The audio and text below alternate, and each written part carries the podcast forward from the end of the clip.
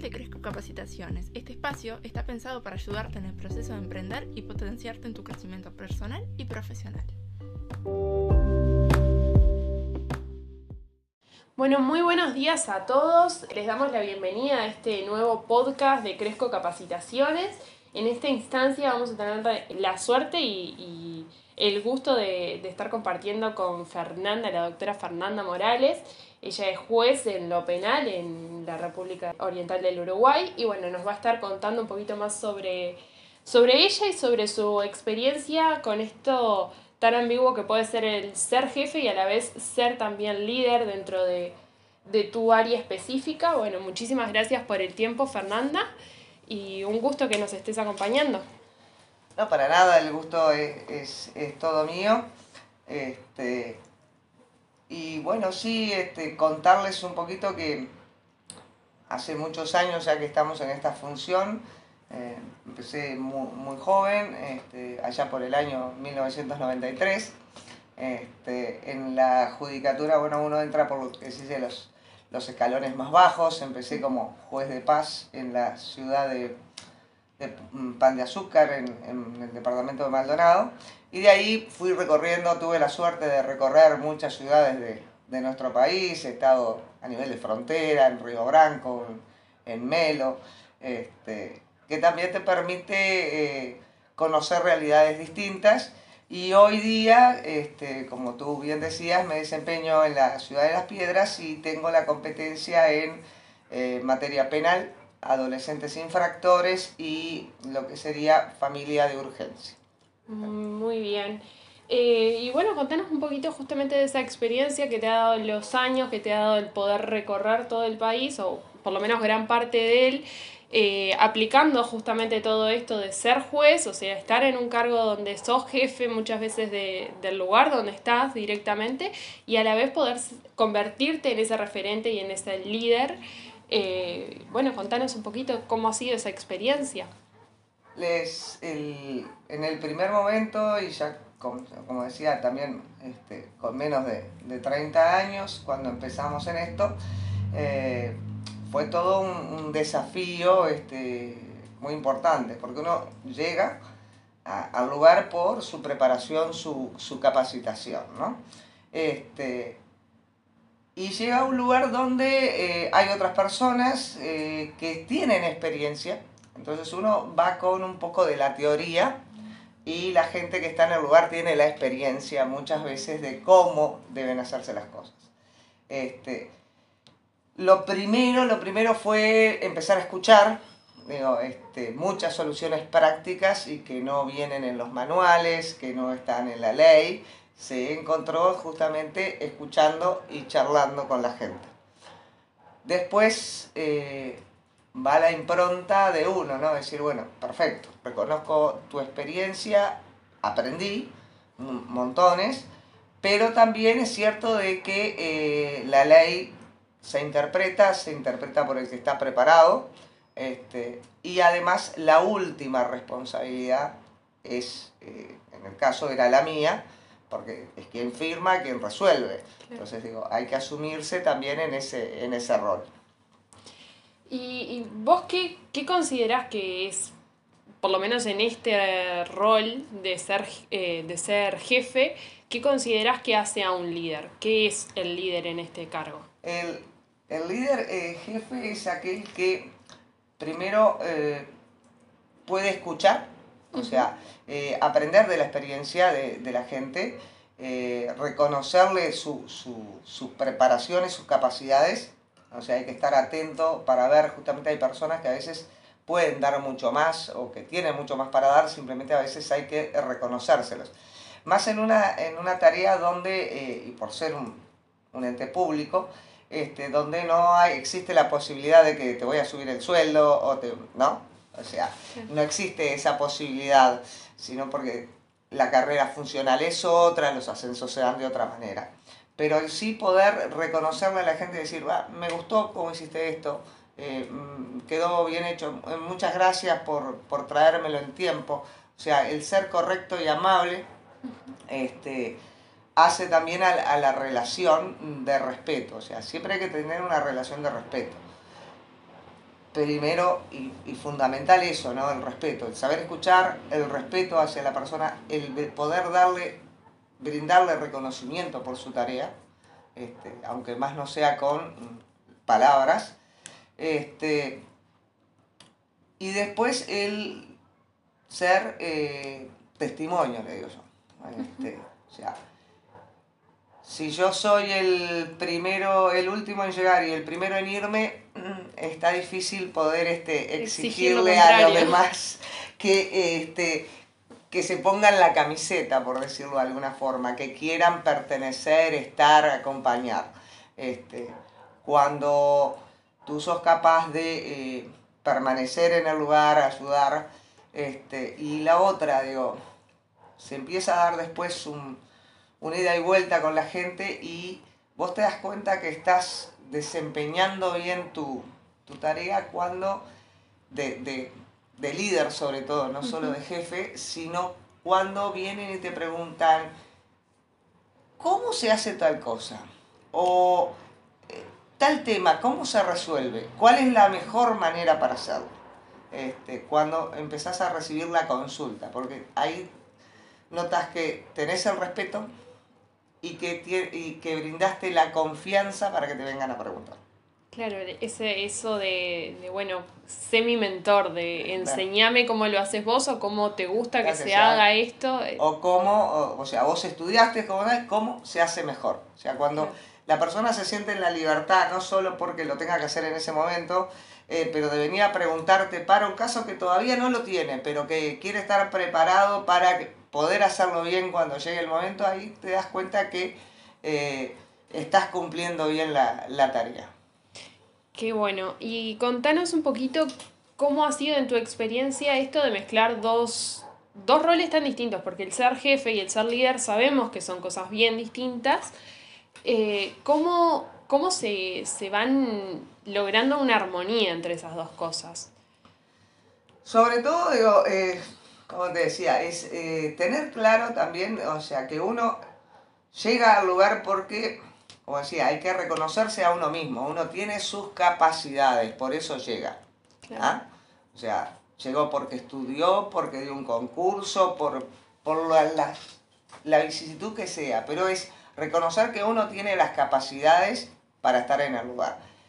Que estando en el lugar la casuística, la diaria y, la gente que está allí te va de repente a brindar este, enseñanzas, es real.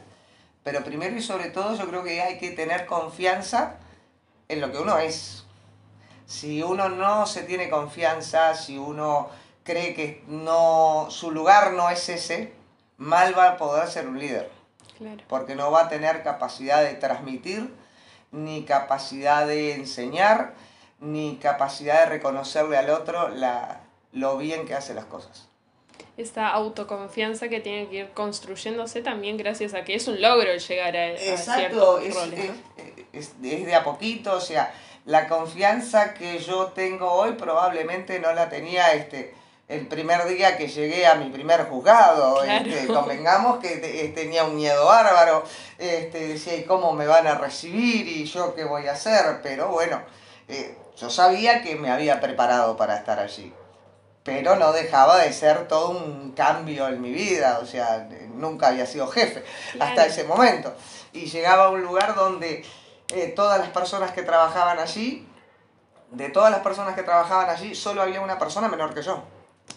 Entonces era complicado decirle mm, a fulano que llevaba 20 años trabajando allí, mira, yo quiero que esto se haga de, esta, manera y no de esta otra.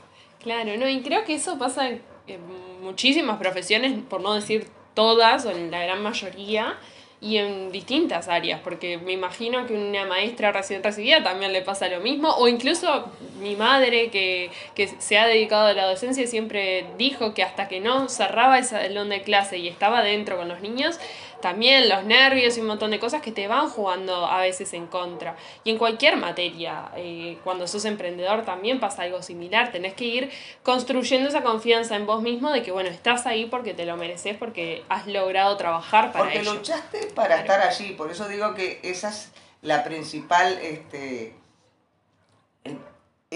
es uno de los elementos por no decir el más importante, es el, el sentir que uno está donde debe estar. O sea, yo creo que uno construye su, su, su destino, de alguna forma, este, y que uno está en el lugar que debe estar. Entonces, este, eso tomar, que después, digo, las situaciones, la, las problemáticas siempre se presentan, no hay profesión, emprendimiento, actividad de la vida diaria del ser humano que no se le presente problemas. el herrero hace cosas y, tiene, y un día le vino un material que le falló y, se le cae la estructura que está haciendo, pero no es porque no sepa lo que está haciendo. o sea, problemas y temas a, a solucionar van a surgir siempre. Pero lo principal para mí es eso. Y predicar con el ejemplo y ser abierto a escuchar y ser abierto a enseñar. Claro. Y contanos un poquito, Fernanda, ¿qué, ¿qué considerás o qué crees vos o qué pensás sobre esto que se habla muchísimo de esto del jefes versus líder? Porque se habla un montón eh, en redes sociales, se habla en distintos ámbitos del trabajo, como que fuera una rivalidad entre el perfil del jefe y el perfil del líder, cuando en realidad se ve mucho que hay que mezclar las dos cosas porque son bien distintas y bueno, hay que ir acompasándolas de alguna manera. ¿Qué, qué opinas vos sobre este tema? Eh, pienso que, se, eh, que como todo se, aprende en, la vida, ¿no? Este, creo que sí, es absolutamente necesario porque si uno se mantuviera en el rol, vamos a suponer que se pudieran mantener separados, que creo que no, desde el punto de vista que la la persona es todo a uno, este, que uno pudiera decir, no, yo soy solo, solo, solo jefe. Este, viviría en un estrés constante, eh, las cosas no saldrían, no tendrías un equipo de apoyo, eh, no tendrías con quién dialogar y no tendrías ideas frescas. Claro. Entonces, si estás, por ejemplo, al frente de una empresa y tenés una mentalidad de esas, digo, tu empresa a la larga va a ir a la quiebra, porque no vas a tener grupo humano, no vas a tener equipo, no vas a tener ideas, porque las ideas se construyen para que las cosas funcionen entre varios, por en equipo. En equipo. Entonces, no creo que, eh, que deba existir esa, esa realidad. Y el líder eh, solo, eh, el que impulsa a todo el mundo, eh, tampoco creo que exista esa, ese purismo en el líder, porque digo, va a llegar un momento que alguien tiene que tomar la decisión y alguien debe eh, hacerse responsable, porque aquel que dice, no, no, yo quiero ser amigo, quiero ser... Eh, está bien, en cierta forma podés obtener buenas ideas, pero el tema es que tampoco se puede diluir la responsabilidad entre todos. Sí, y el momento de que hay que tomar la decisión es solo uno el que toma la decisión. Probablemente. Totalmente. Y con todos estos años que has mencionado que, que tenés de experiencia, ¿cuál crees que es ese consejo que le podrías dar a, a, las personas que han llegado a ese cargo de repente de ser jefes y que quieren también ir desarrollando su liderazgo, su, el ser referentes y demás? Primero, como digo, es que se tenga confianza que está en el lugar que debe estar. Segundo, que escuche. Y tercero, que no le tenga miedo a tomar decisiones. ¿Ah? Que se podrá equivocar. Todo el que hace se equivoca. Y de los errores se aprende. Entonces, no hay que tenerle miedo a la responsabilidad de tomar la decisión. Llegado el momento. Esas son esas tres cosas, ¿no? Estoy en el lugar que debo estar tengo que aprender a escuchar, pero no tengo que tener miedo de tomar decisiones. Serían esas tres cosas para mí. Esos tres consejos.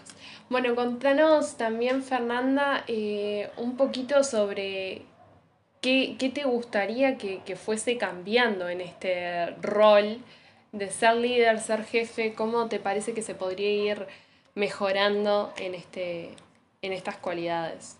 Creo que eh, yo veo en las nuevas generaciones, diríamos, que buscan eh, prepararse eh, un poco más. O sea, eh, convengamos que el don de la comunicación no nos viene a todos brindado. O sea, yo lo fui aprendiendo este, a las malas, por decirlo de alguna forma. Este, pero hoy día la, la gente, yo veo las nuevas generaciones que se preparan en cómo comunicarse con los demás, cómo tratar de comunicar lo que yo quiero, lo que yo siento, cómo yo quiero las cosas. Y también la gente va está aprendiendo a, escuchar, incluso eh, veo los grupos que se preparan muchas veces con reuniones de trabajo, que tienen hasta sus propias dinámicas de que de tal duración, de tal otra, o que aplican alguna dinámica, que aplican lluvia de ideas, que digo, son todos pequeños elementos que se van este, mm, sistematizando y la gente va, se va pudiendo preparar, entonces eso le va dando más herramientas cuando se enfrenta a un grupo humano y dice, bueno, em, vamos a tener una reunión, ¿cómo, podemos hacer esto? Que antes uno iba a ensayo y error, este, y cómo llego y cómo no llego, entonces creo que eh, hoy día las nuevas generaciones eh, se están preparando mucho mejor porque se están dando cuenta que eh, no, las dos cosas por separado no funcionan, este, y que, pero que hay que poder prepararse para comunicarse con la gente. Totalmente de acuerdo. Nosotros, bueno, una de las cosas que, que se busca en Cresco Capacitaciones es justamente esto de de ir mejorando ciertas habilidades que de repente en lo formal o eh, en la educación formal no, no se pueden trabajar porque no es lo mismo trabajar en una cátedra con 300 personas, algo de liderazgo o de comunicación, que trabajarlo más especializado y demás. Eh, bueno, Fernanda, te agradecemos un montón por el tiempo, por la dedicación y por bueno, esta visión tan diferente de repente entre generaciones y entre distintos roles. Así que muchísimas gracias por compartir. Y, bueno, los esperamos también a todos ustedes en el próximo podcast, el próximo viernes, para seguir aprendiendo y seguir creciendo con Cresco. Bueno, muchas gracias por el espacio y encantada de colaborar.